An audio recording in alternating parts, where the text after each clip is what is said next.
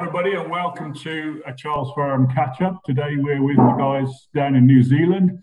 Um, they very kindly agreed to join us at 7:30 a.m. in the morning, 8:30 p.m. here in uh, in Worcestershire. So uh, great, good to see you both, George and Brent. Great to see you. Thanks for joining us. Yeah. Morning, everyone. And, uh, Perhaps you could just uh, introduce yourself and just uh, say who you are and what you do, so we've got an idea of what we're uh, we're talking, who we're talking to, and what we're going to talk about. Yeah, sure. Um, I'm George, sales manager here at New Zealand Hops. George, that's it. Uh, I'm a bit I'm a bit ill, so I'm trying to do as little talking as I can. But um, yeah, no, I, I manage sales globally. Uh, so outside of uh, America, where we have a dedicated sales manager, I manage sales for New Zealand, Australia, uh, uh helping support you guys in the UK, and then um, the rest of the world in Asia and different places. So yeah, that's pretty much what I get up to. Fantastic. Thanks for expanding that out, George. I appreciate it. what about you, Brent? Uh, yeah, I'm Brent McGlashen from our, our company's Mac Hops. Um, we're one of the largest suppliers to New Zealand hops. Um, we're fifth, fifth, I'm a fifth generation grower now, so I've been around the around the sticks for a while and seen the markets good and bad and, and ugly and, and fantastic. So um, yeah, no, we, we enjoy the ride and we're still here. So yeah. Fantastic. So I, I know, uh, George, you're based, well, you're both at the moment in the office in Blackbyre Road. Is that right? Yeah, yeah, yeah. based in uh, Nelson. Yeah. Yeah. yeah. Uh, and and so where, where where in relation to uh, to Nelson is the farm, Brent? Uh, we've got two farms. We've got our home farm, which we've been on since I think like 1907 or something like that, a bloody long time ago. um, and that that's a 30 hectare block, which we also have a joint venture to with our next door neighbours, which is a local iwi group called Kono Horticulture. They grow 25 hectares as well. So we have two bruff machines there that, that hum away during harvest time. Um, they've been retrofitted a little bit. Uh, and then we've got our new farm, which we started five years ago, which is uh, about 85 hectares now, and that's in the Moutere Valley. So it gives us, you know, uh, the, the, idea of focusing on that gives us two or three different soil types that we can um, change different varieties around that we know excel in those certain soil types, which give us, you know, maximize our oils, aromas, um, harvest windows, everything. So yeah, it's it's turned into quite a big operation now. Um, Fantastic. And yeah. It's interesting, actually. I was going to say um, the uh, the stuff that Brent's been doing because of the fact that he has multiple farms has sort of led other growers who have also now got multiple blocks or multiple bits of land to start doing the same thing. So it's interesting to watch the, the transition of varieties into different parts of uh, Nelson. So you, you, might call me crazy, Paul, but I was on the digger last night and all of yesterday and the day before, and we're actually pulling out some Nelson Sauvin. Now that sounds like sacrilege to people, but on our home farm, um, it, it, doesn't grow as well as what it should do. But then on our Moutere farm, it grows, it excels. Um, so as a farmer, you've got to make those decisions. It's been a tough one. It's been two or three years in the, in the making. Um, but by removing Nelson Sauvin out of our block that we've got it at home, it also will take a bit of the mite content out of it. It's our last block that we really have spent a lot of money on putting predator mites in and things trying to fight the mites. So if we remove that, hopefully all of a sudden the, our farm becomes less challenging over, over the summer period if we get those spikes in temperatures. So are you putting different varieties back at home farm, or are you are you coming out of uh, the hops? You, so, so there's yeah. there's a variety that will grow in those conditions uh, better. Yeah, yeah, yeah. yeah. So um, you know we'll be putting in some nectar on there, and also one of the older varieties, um, Dr. Rudi, will be putting replacing that. Not for the fact that Dr. Rudi's got um, it, has got a very stable market, but it's because the following year we'll be pulling it back out because we've got a, a uh, an area there that's 22 years old. So we're finding that you know our hot plants are, we would like to have a 20 year rotation at, at the top end because after that the viability um, sort of put it you know it, kind of levels off, doesn't it? It levels yeah. off, and it, and it, doesn't handle the fluctuations that we're having in these different weather events that we have. Um, so you know, it, you think, gee whiz, 20 years is a long time, but bloody hell, the years rolled by pretty quickly. You know, the guys were just saying, oh, yesterday man, we'll be struggling in another six weeks. I know, it's crazy, it? It's crazy. It is crazy. No, I must admit, it's, uh, it's, an interesting point you make about the age of the plants because the most noticeable uh, sort of thing I saw, it, it, was in Czech Republic with Saaz. And they get to 15 years and then they pull them out and automatically replace them because their yield just slides straight off at 15 years. So I think you're doing pretty well with 20. Yeah, yeah, and, and we have had longer than that as well. I mean, some of the yields haven't dropped for some plants that have been up to 30 and 40 years old, which you think is incredible, really. They're just yeah. Yeah. last year we are pulling out 30 year old plants, and, and and basically they they hit a bit of a peak. You know, you get the rise, and then they just sort of just muddle along, and you within about sort of a couple of hundred kilograms a year, you can normally get it, but you've got to really look after your soils um, to, to maintain a strong plant out that long um, and, and that harbours a, a, better environment for everything to grow in. Um, and then yeah, it, it's it's these weather fluctuations that all growers are, are recognising around the world. We're not getting our traditional periods. I'm hoping this year we're in for a bit more of a traditional sort of a winter. Um, we've we've had probably eight frosts, you know, reasonable frosts already, which is great. You know, before June we were barely kicked into full winter. Um, we had Nearly very, very few last year as well, didn't we? Pretty much none. Yeah, it was yeah. like one so, or half of half of one. So yeah. basically, if we don't get hot, uh, if we don't get the frost or decent amount of frost, you can already kiss away ten to fifteen percent of your crop, um, regardless um, of, of how it goes, because it just uses up storage in that tank as a hot plant. They slowly, slowly tick away over winter when you want them to shut down and go to bed and take it easy for a while. So yeah, vernalization period. Peter Darby always told me that was called the vernalization period when they plant shut down and wake up again in the spring. It's uh, yeah, you don't, don't want to use all those carbohydrates over. Such over a great student, Paul, aren't you? I don't miss a trick. I always learn something when I talk to Peter Darby. That's for sure. uh, yeah, I, interestingly, you mentioned uh, the bruff pickers. Um, the first time I came to New Zealand was in 2007, and uh, we went to Colin Oldham's farm, and the first machine I walked into was a bruff picker, and I was absolutely flabbergasted because the bruff factory is literally a mile and a half, two miles from where I live here and yeah. it's no longer a, a, a bruff factory. It's a, it's a um, uh, industrialist, small, very small industrial part for offices and storage. But um, to see them in New Zealand was quite a shock. But apparently, quite a lot of those machines came over uh, in the early days.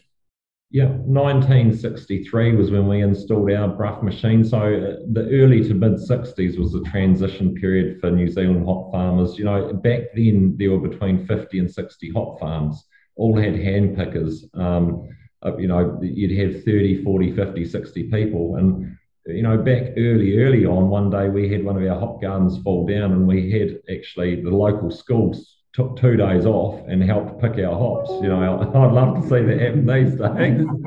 yeah, yeah, that would be an interesting scenario, wouldn't it?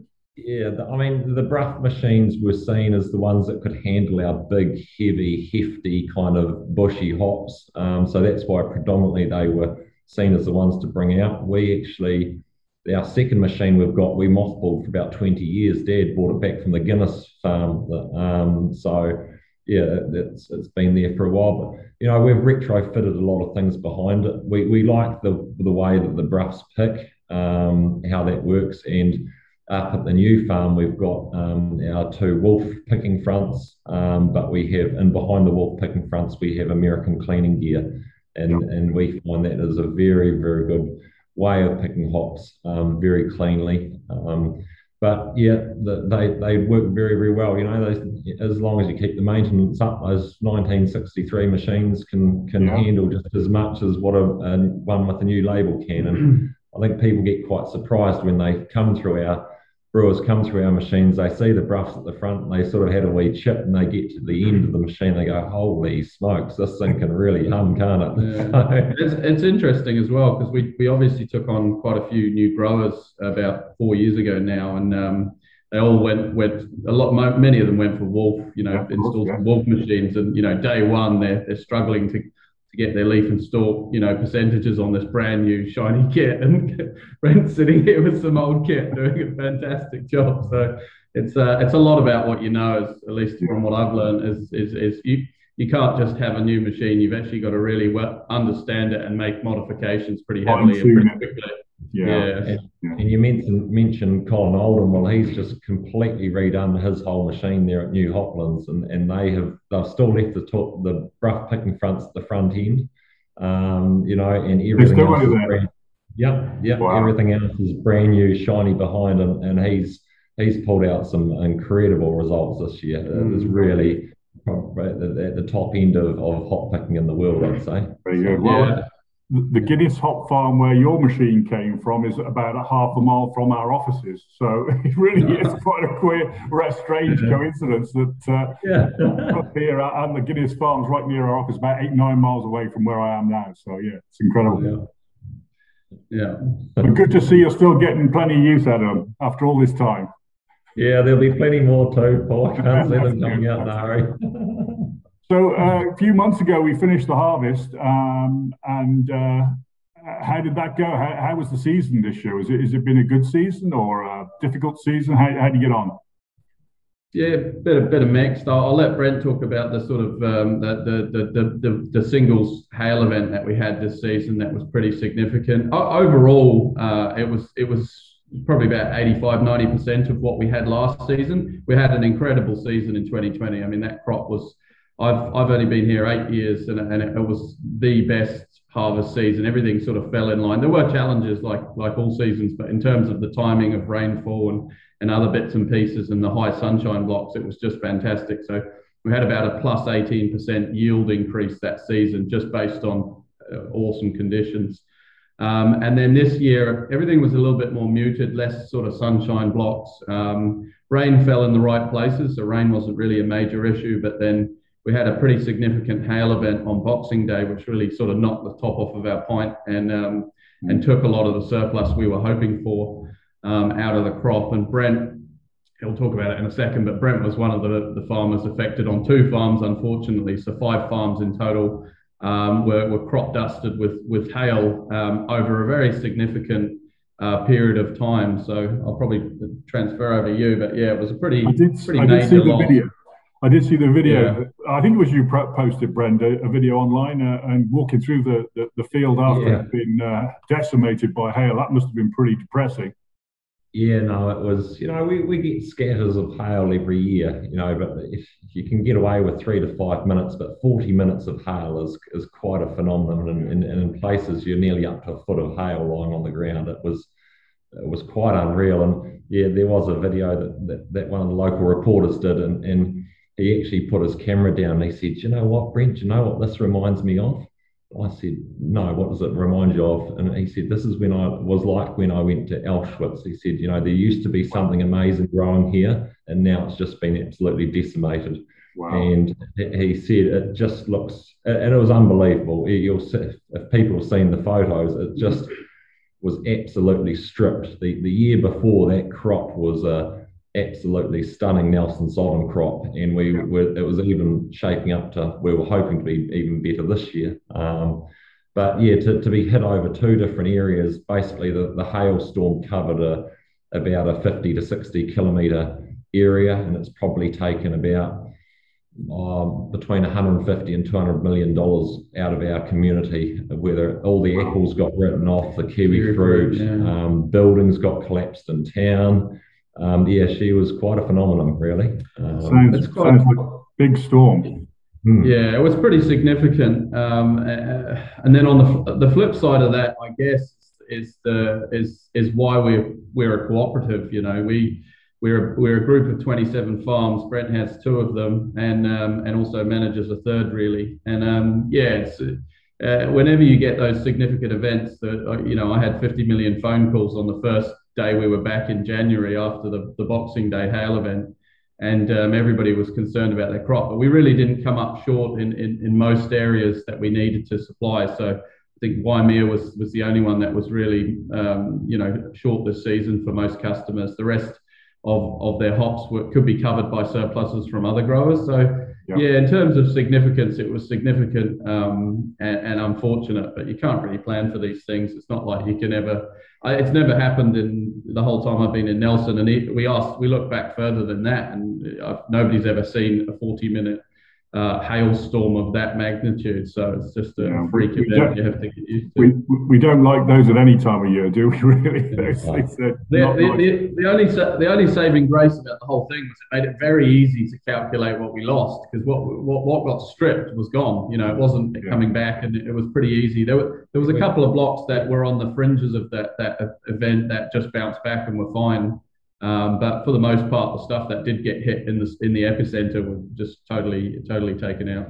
Yeah, so we, we, we actually managed to turn some blocks around, which we were really happy about. We really, as soon as that happened, it was like, well, what do you do? Put your head in the sand, or do you get out there and sort it out? So we wanted the plant health to be as as best as we could possibly make it, and so there were really only about three blocks that we walked away from because they were just they were just too far gone. But we still kept our fertilizer up to them to run them as if they're a you know a normal crop year.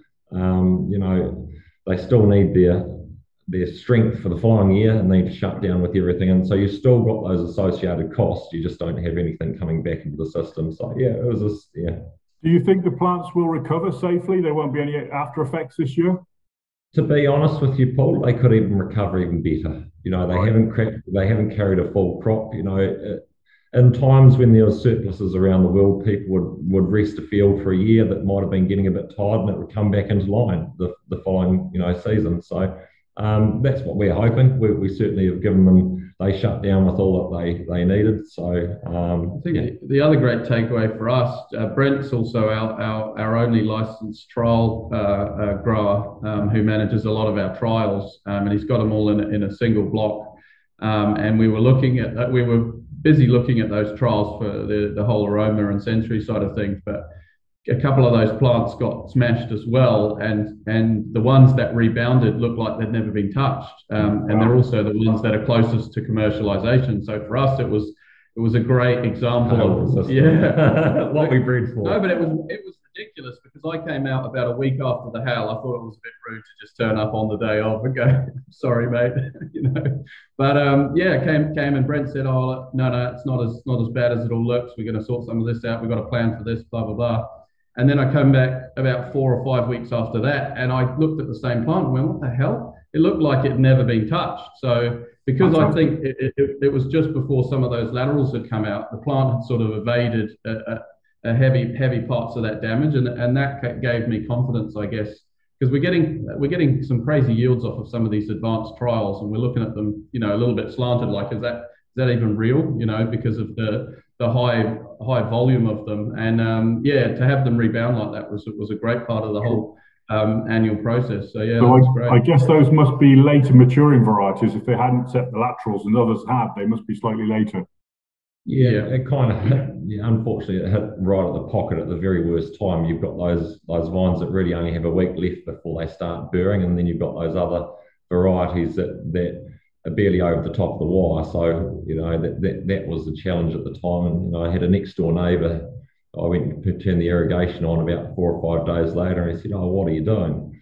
I said, well, What do you mean? He said, Well, isn't your crop stuffed? I said, No, you just watch this, buddy. so, no, we managed to turn it around pretty quick. You know, Very some good. things not too bad. But um, yeah, no, so as you said, um, as George said, that's the beauty of the cooperative. You know, we span over 50, 60 uh, Ks the way the, the crow flies sort of things. And in that, we've got several different valleys, and, and some valleys will be unlucky some years, and, and other valleys will, will will profit or you know be better for it. So that's that's the beauty of, of coming to a cooperative like this. You've got that spread, and in that spread, you've got different soil types, and that different soil types, you become a balance of a hop variety. So yeah, and if one farm was affected you could lose your crop and you might not get your hops. So it's it's it's it's it's much better to have that spread over over a number of farms. Absolutely.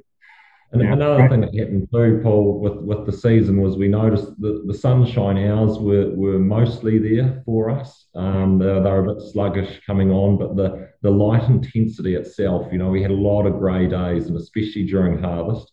So harvest was a very big um, it was actually great. You know, there was a lot of communication between growers, and the growers were ringing up going, "Oh man, my Nelson Sauvin's not ready. Have you harvested yours and done this? It would normally be harvesting by now." It's like, well, good on you for for holding back and waiting until it was ready. Um, and you know, I think I counted up, we had something like 18 growing days that were not really growing days because it was just dull.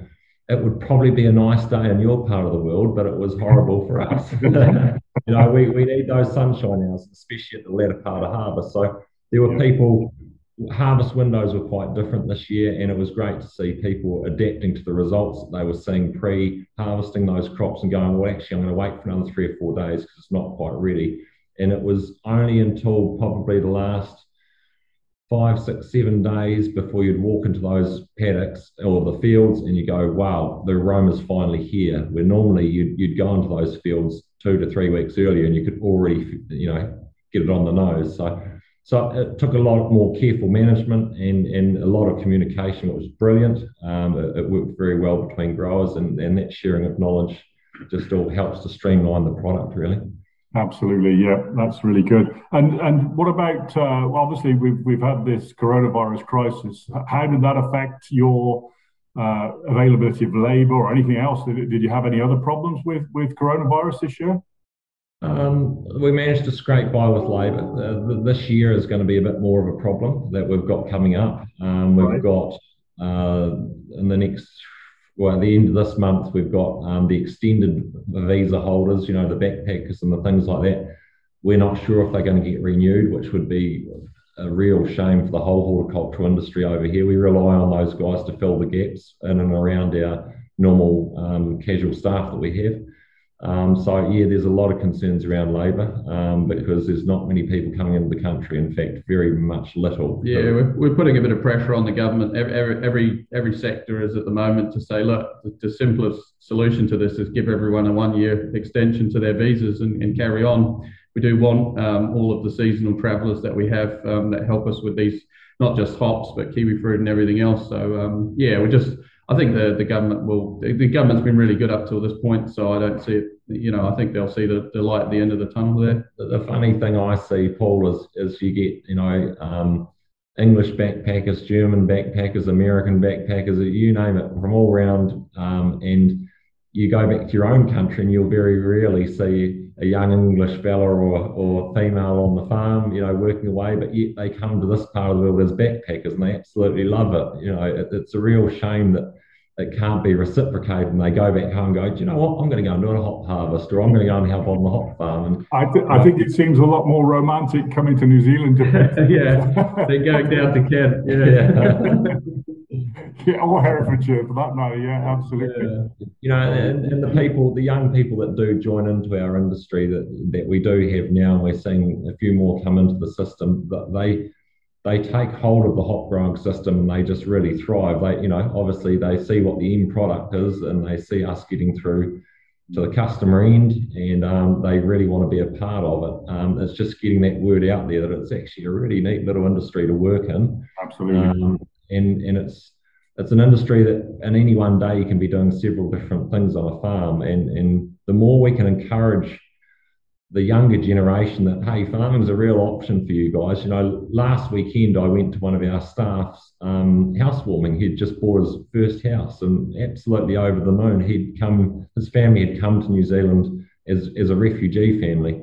And um, for him to be buying his own house and when house, housing prices are at their peak you know brilliant good on him you can see that the, the money that they earn that they do a, a damn good job earning for us is going back into their own families and and that's what we like to see as growers too. You know? yeah, that's fantastic. That's fantastic, and I, and I think you know uh, it's it's a great story, isn't it, that people can come and work on farms. I think a lot of um, people, particularly in the UK, have, have, forgotten about working on farms as a potentially as a as a as a career or even as just a um, a stopgap during their university years or something like that. It's a great experience, and you meet lots of different people from all over the world, and uh, you do uh, you do learn a lot. And they say once you've been scratched by the hop, uh, you you can never leave them alone, can you? You're always involved.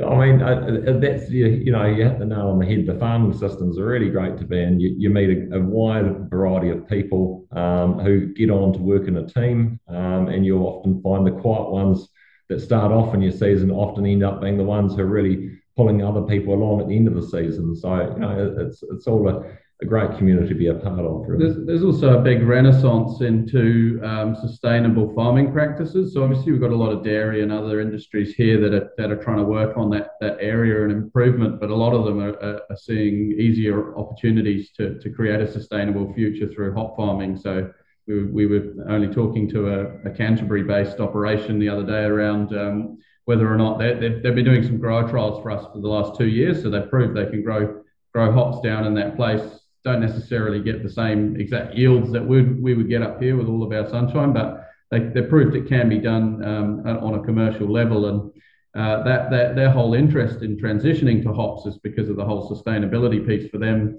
Uh, Canterbury has some issues with water uh, uh and effluent and, and, and off run into rivers. So they're looking at how they can optimize their farms towards um, more sustainable future. So um, they're, they're being given that option. And you, you guys have done some work in that space on um, on the fuel side of things, haven't you? You've um, yeah. So um, we when we put in our new farm, we we wanted we realised that the, the, drying of the hops is the most energy um, use a hop farm has. Um, so we uh, put in a stonking great big wood chip boiler.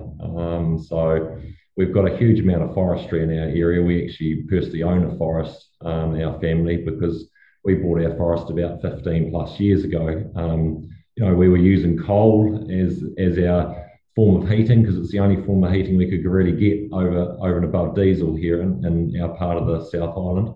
Um, so the majority of them were coal bo- boilers, and we, you know, as soon as you mention coal to people, the, the, the rap that it's had over time. Um, unfortunately, the New Zealand coal actually burns, burns very efficiently, and that's why it's exported around the world because of, of how how well it does actually fire. But um, anyway, we, we decided to go for a change. So we've, we've got probably the, um, well, I'd say we do have the biggest wood chip boiler in, in world hop farming. Um, so it's it's works very, very well. Um, we can utilise local chipped up wood from um, from uh, t- sawmills, timber mills, offcuts, things like that. They come through chipped up into smaller chips, and then we feed them into the boiler. And then with our coal boiler two years ago, we changed it over to a, a wood pellet fire. So that's basically sawdust that's packed in tight and um, put into a run through like a, a, a, pelleting plant as well, and it gets fed into our machine. Now, the that all comes with cost. Um, the the wood chip um, sorry, the wood pellet is probably at least two to two and a half times the price of coal, um, and it's up there sort of with the, the diesel price. Um, but you know, we're using a product that, that's going to be sustainable that we can actually say, and it, it's completely dropped all of our emissions down towards the ground. So fantastic. I think that's something we all need to learn from. To be honest with you, you know that is uh, something that George and I were talking about before we came on before we came yeah. on air as well about electric electric vehicles and where where we yeah. should be heading with everything. And I think it's uh, admirable that you're you're investing in uh, a more sustainable future. This it's it's definitely the right way to go. Yeah. it's a bit it's a bit of a buzzword, but I think the co-op's really seriously looking at other streams in that space, and not just the, the wood project. Um, uh, our plant and food research is looking into textiles option for some of the green materials. So rather than it go to compost, it does make a downside as it makes a fantastic compost. But um, there is an opportunity here for us in New Zealand to look at that uh, in the textile space. So there's a lot of um, plant fibers and protein in, in those bines, and um, there's there's a good couple of options there that you can use. You know, t- if we're producing around 1,100 metric tons of hops annually, you can just imagine the amount of, of green material that we could capture and, and reuse. So we're, we're looking at all those sorts of downstream things as, as a way of recycling some of that material as well. And then for on farm, Paul, you know, the compost system for us that Hop, Hop Compost produces is an absolutely stunning um, compost to put back on out on your ground. You know, you get it, you get it analysed, and it comes back. You're like, man, alive, this is more, this is rocket fuel. So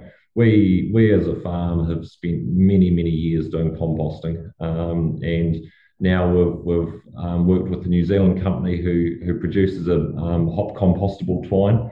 Um, so we've matched that with the likes of our normal strings that we're using um, and also some coir and it's now I, I um, turned the compost uh, four weeks ago which was what about four or five weeks after harvest and 85% of our string has disappeared already um, so within we, we were aiming for this to break down within 90 to 120 days in our compost, but it's almost completely disintegrated already. That's fantastic. Um, no no uh, problems for during the growing season with weak strings or anything. They were all okay. No, no, we we we've done very well actually. Um, so the, the the so-called trial area that everyone's had, you know, we had um, probably about in the region of may have been four, three, two, 250, 300 hectares were, were trialled with it, and um, there's more being ordered for this year. Um, so I yeah, think every, every, every grower that we've got sort of waited for that trial to go through naturally before yeah. they jumped on, but they're pretty convinced by it. So. Yeah, it's, it's more again, it's a more expensive option, but it, it has its benefits in terms of it. You know, your compost can can be turned over um, with no string holding it together, and um, you know, I've, I've spent my spent my time in the, the American side of composting and things like that too. And we're lucky we have the moisture in our compost over here to, to really ramp up the heat, especially over winter. If You're sort of aiming at getting it up around that sort of 60 degree mark if you can, or so 140 degree Fahrenheit. The, the longer you can keep it in, at that heat, the better composting you're making. Um, so there's a whole whole different. You could make a whole different industry around it. You know, we we um, have a lot of people who just come and pick up for their gardens. And my garden at home, personally, our veggie garden at home, I've never put one drop of fertilizer on it. It's just all hot compost, and the, the, the fruit's absolutely stunning. We put it in our glass house, and we sell organic fruit at our, our vegetables at our gate, and we have people who just stand there and eat our lettuces off the stall, or they eat the cucumbers or stuff like that, and they're like how do you guys get the flavour into your into your vegetables? And I'm just like, well, we don't we don't do anything different. We just it's all natural. So no, I did see that image of you squeezing passion fruit on the hops. excellent, excellent. So that, that's that's all great stuff. I mean, and there's I think there's so much more to learn with uh, the sustainability angle and, and, what we can do going forward as as, as a hop industry. But uh, how, how about the varieties? What's happening, um, you know, during lockdown, and what, what are people doing about their uh, their contracts? Are any people rolling forward? Is that working, or and how are you controlling sort of volumes? Is that going to be a problem for you coming this year? Yeah, it, has been a it's been a challenge, not for us here in New Zealand because we we only locked down for uh, you know March, the end of March last year when COVID struck we locked down out of precaution, but there wasn't very many cases. There was sub 50 in, in New Zealand or whatever at the time. And it, I think the most it ever got to was 100, and they're all in managed isolation anyway. So, um, so everybody could carry on drinking beer, no problem. Well, beer, beer sales went up. So obviously, um, we we uh, there's, there's been a number of craft beer subscriptions start up as a result. Their, their business is booming because people are just ordering mixed packs of beer and drinking drinking a lot at home. I had, I had, a stout last night to try and cure this damn damn man cold that I have. But um, yeah, the, the you got to try, try try anything. Um, if you um, could sell beer as a cure for cold, you, you're doing well. well, it, it, was it was a Three Boys Oyster Stout. I thought it must have had some special properties in it. So um, there you go. uh, yeah, no. The in terms of our dis- disruption to business it's been pretty significant. So we're an export business primarily. We we we, we supply 15 to 20 percent into the, the New Zealand market. We've we've got a big beer. I think we're third or fourth you know, for beer drinking in the world, maybe maybe in that sort of top five category. We, we definitely drink a lot per capita, but we just don't have the population to support all the hops that we grow. So, as you know, we export a huge amount to you guys in the UK and um, into the US and Australia. So, uh, for us, the, the major challenges have been twofold. One is our distributors, like yourselves, have been heavily impacted. So, customers in the UK haven't been able to brew. So, so naturally, those those hops have not been sold and, and and, and, those conversations with customers about how those contracts are managed um, uh, have been being had. But it, it's a very tricky thing on the growing side of things because naturally you can't you can't really take a gap year from growing hops, although we have. Um, and, and, we've been trying to be proactive on this side of things. The hail in some weird turn of events has helped because some of that surplus wasn't necessary at, at this point for the market where it's at. So um, that's been beneficial in some ways. Um, but at the same time, the, the challenge has also been global shipping. So getting the hops to, to brewers um, via sea freight has been the main challenge. Air freight's uh, readily available, but at a, at a high cost. So it's been a bit of a barrier to sort of getting some some new new product development done, especially on new hop varieties like Nectaron. things like that um, have been a bit of a challenge just because the, the, the cost of air freight's nearly a third of what the hop costs, you know, in places, yeah, and that yeah. starts to become a bit untenable. So we, we have a high cost of hop production anyway, so our hops aren't the cheapest that you can find out there in the global market.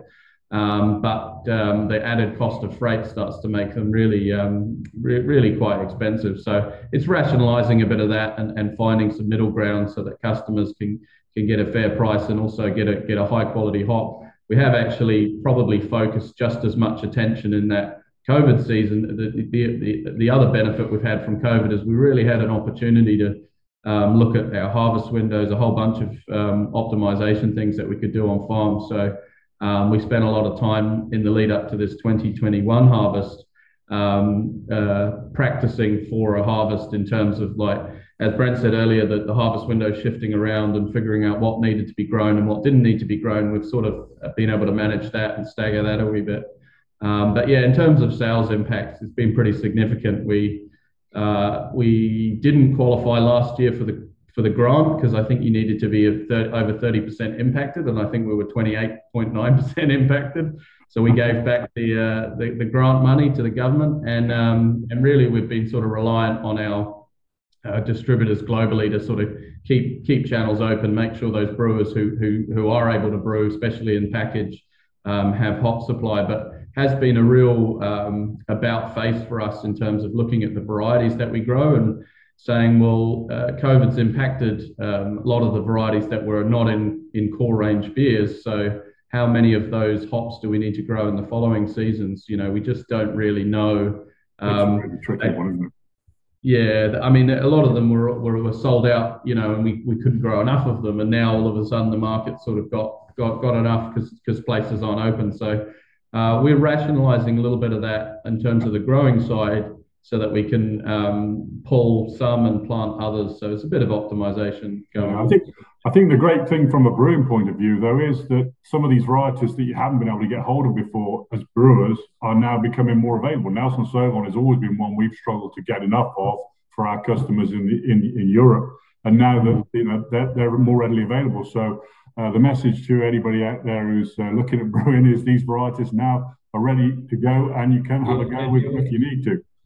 I think we, had other varieties too that were gaining traction, you know, pre-COVID, and and we were planting up to that traction, um, you know, with with certain uh, around the, the newer kind of varieties that probably haven't heard much of about brewers and and, you know, us ourselves, we, we have sample beers sent from us and we go, my goodness, this is a great beer. You know, we really need to get these hops out because, you know, people haven't had the ability to try them. Um, they're, they're less reluctant to put in a, a, reasonable order. So I think I think the other thing as well is um, we really haven't had major supply challenges. So, so what you said is true. We have for the for, for a very long period of time. Nelson Sauvin's been the little flagship hop that everybody's been been chasing.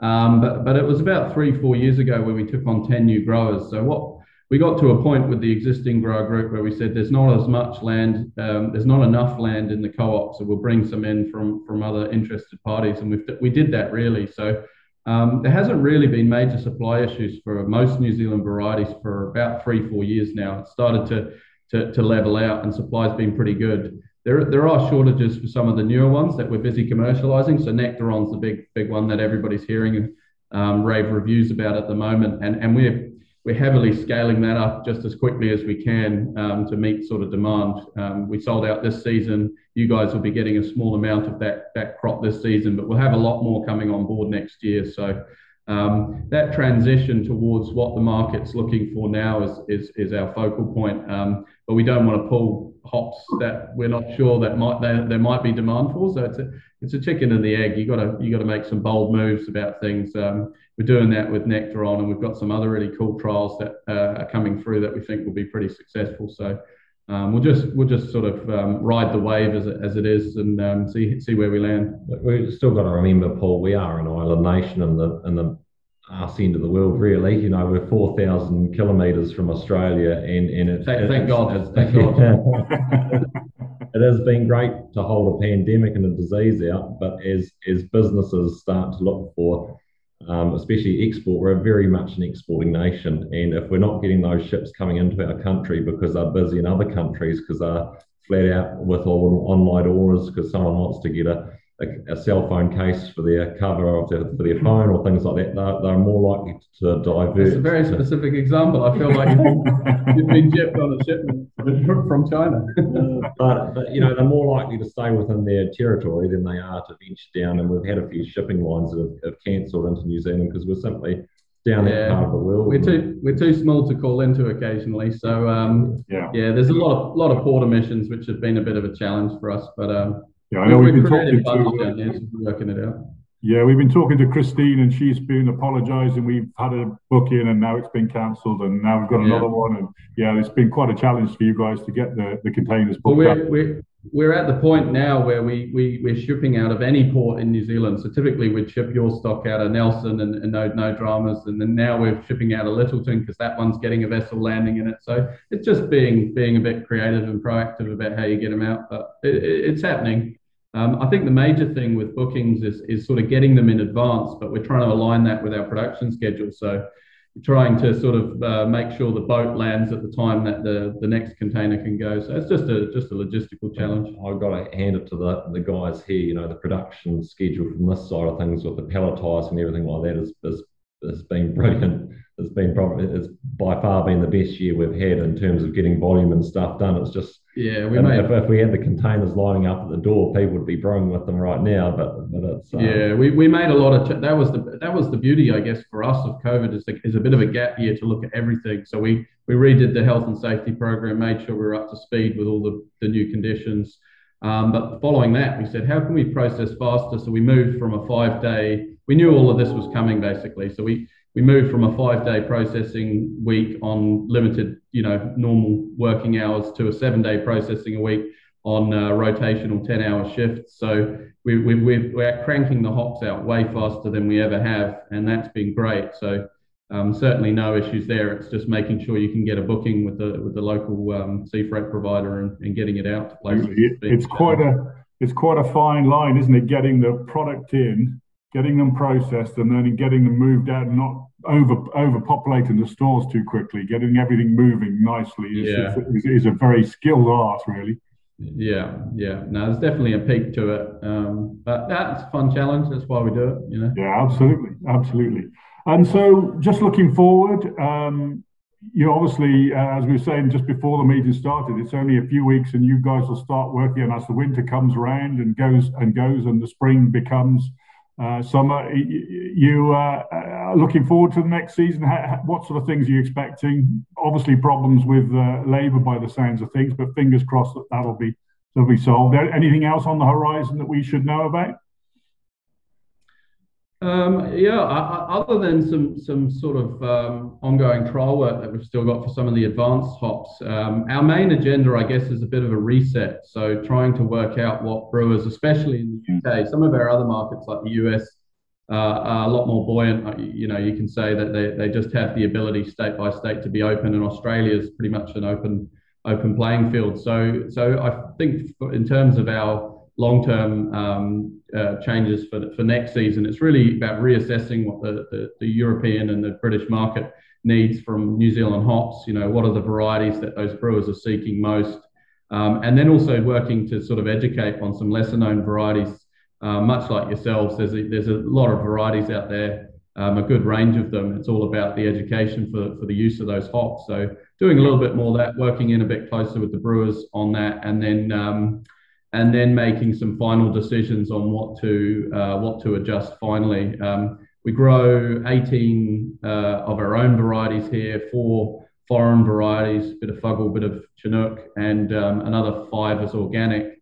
So for us, we're looking at the, the, the older hop varieties, at what we call our heirloom hop varieties, and saying the ones that, that are in a, a strong position contractually uh, and have um, agreements for growing will continue to grow, and the other ones that don't have strong positions we can take out because we are really trying to move into some of the new varieties that we've got on, waiting in the wings that are just waiting for a little bit of land to um, to plant on. So um, that, that's really the, the innovation piece that we're most excited about for next season.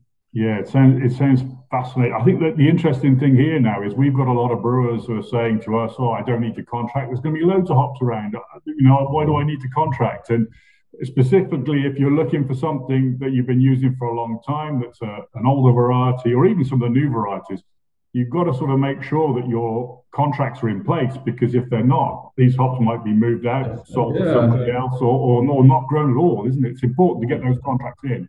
I think is the message. It's a very good, yeah, it's a very good point, Paul, because um, we've got uh, at this time of year over here, we are sitting down with the likes of George and, and our marketing team and going, righto, guys, because we, we're not looking for 2022, we're looking for 2023. So for our propagation systems, we start this year, do our small, you know, cuttings, and then we grow them on the following year, and it's uh, the following spring that we plant them. So we're crystal balling quite a bit, and we're saying, you know, okay, we've got a great um, variety here, an older heirloom variety here, which we're happy to grow on our farms, are now getting 20, 25 years old? Do we keep them in? Should we be pulling them out, putting in, in the newer varieties and things like that? So if we don't get that feedback from brewers saying this is going to be in my beer for the next three to five years of these older varieties, unfortunately they're going to get removed. Yeah. Yeah. And, and, and, and not put, put back into the system again. So we need the most feedback we can get from brewers is the most important thing because we don't want to see anyone go out and we love our old heirloom varieties. It's just because it's older doesn't mean I mean, the whole beauty about craft beer and the brewing industry is I've pulled some of these varieties that you would have passed off as a generic variety back 15, 20 years ago, and you, you, you drink a beer of it and you're like, oh, what's in what? This is in this can? And you're like, wow, you know, they've created an own art around what they do with hops. And and just because it's old, just like yourself, Paul, it, it doesn't matter. You're still, still not a bad egg. You're not the rotten one. There's still life in the old dog, is what you're trying to say. yeah. well, it's it's it's a, it's the ultimate communication tool. Brewers sometimes have a slanted sort of eye to contracts because they think, oh, you know, I don't want to get long. I don't, you know, and and they have they have a very uncertain future ahead of them. So we we can totally appreciate that from from their point of view. Um, from our point of view contracts are, are uh, that communication tool and a way of voting with your feet. So we've had a number of brewers, uh, especially in some of the Pacific Islands and different places, who who they, they don't necessarily want some of the new innovation series coming off. They absolutely love Whakatu and Dr. Rudi and Green Bullet, and they have them in lagers, and and that's the only hop they have in that lager. And and they've come to us this year and said, oh look, you know, can we get bits and pieces, of, you know, just order it on spot again? And we've had to say, look we're down to the down to contracts on those as far as what we grow. We just we have no insight or perspective into the future, so therefore we we don't grow it. And when you get better opportunities to grow other things that are more confirmed, you you you'll gravitate towards that. So I always tell brewers, you you you you guys are the ones who can ultimately pick the future for, for the varieties that you want to use. Um, uh, contracts are your way of doing that. So we've had brewers here contract out three years um, into some of the smaller varieties that we grow, just to make sure it's impossible for us to pull it out. So, um, you know, things like um, New Zealand Chinook, uh, well, which is not obviously our own variety, but but in order to prevent it from coming out of the ground, because we only grow about very little, two thousand yeah. kilos a year, the brewer said absolutely not, because a chance conversation led to um, to uh, to me saying, "Oh no, it's coming out. We, we, you know we can't grow so many of them, and it's pretty small." Absolutely not. How many years does it require? Blah blah blah. Done. And he's very they're very happy with the whole process. So contracts are, are really that communication tool, and we've we've been very flexible with our customers on contracts, so that when they do get long, we mostly work with them as long as we can see that they've they've really stumbled upon hard times, and it's not something they've done you know through their own lack of um, procurement planning. So it, it, it's really the best way to, to plan this industry. Otherwise, the other thing we have as well is is a, is, an, is market competition. So a lot of brewers say, oh, well, you know, this demand is subdued, so there should be a lot of spot hops. So I just won't bother with a contract. There's just no need for me, or I'm too small. That's I hear that more more than anything is I'm too small.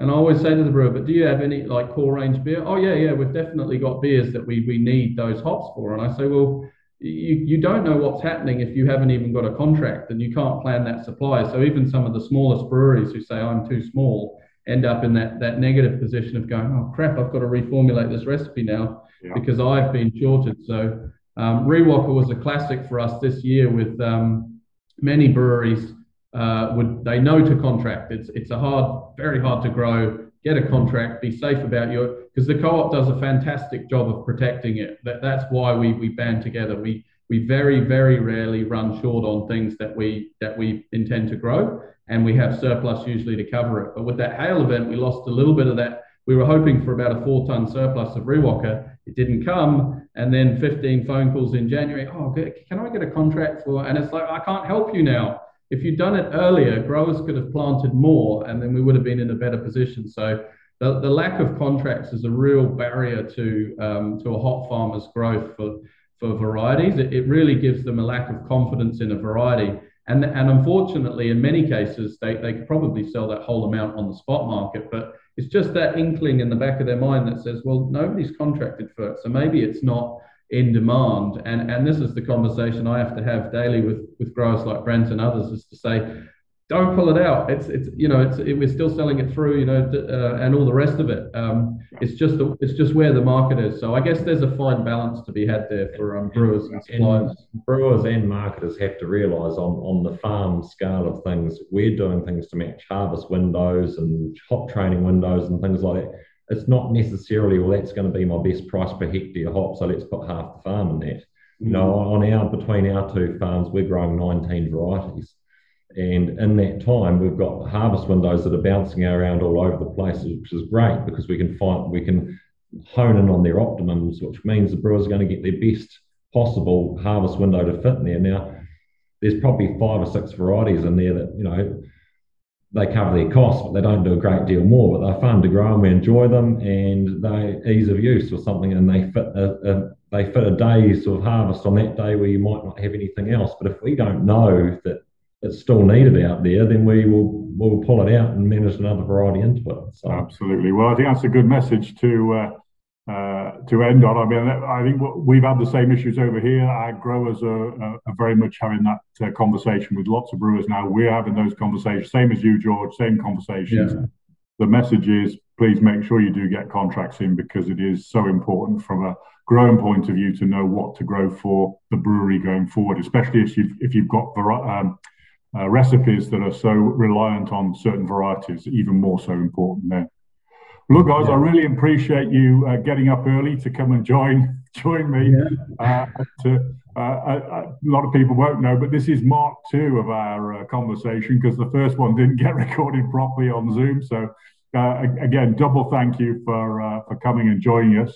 And I hope that everybody's enjoyed our catch up. It's certainly put a lot of points into my head and a lot of ideas going forward as well and given us a whole background of what is uh, is going on down in New Zealand. So I really appreciate that, and I hope we can catch up again later in the season and when there's no hailstorms, Brent, and you won't be out in the field recording stuff like that, hopefully, yeah. and we can get an update on the crop there as well.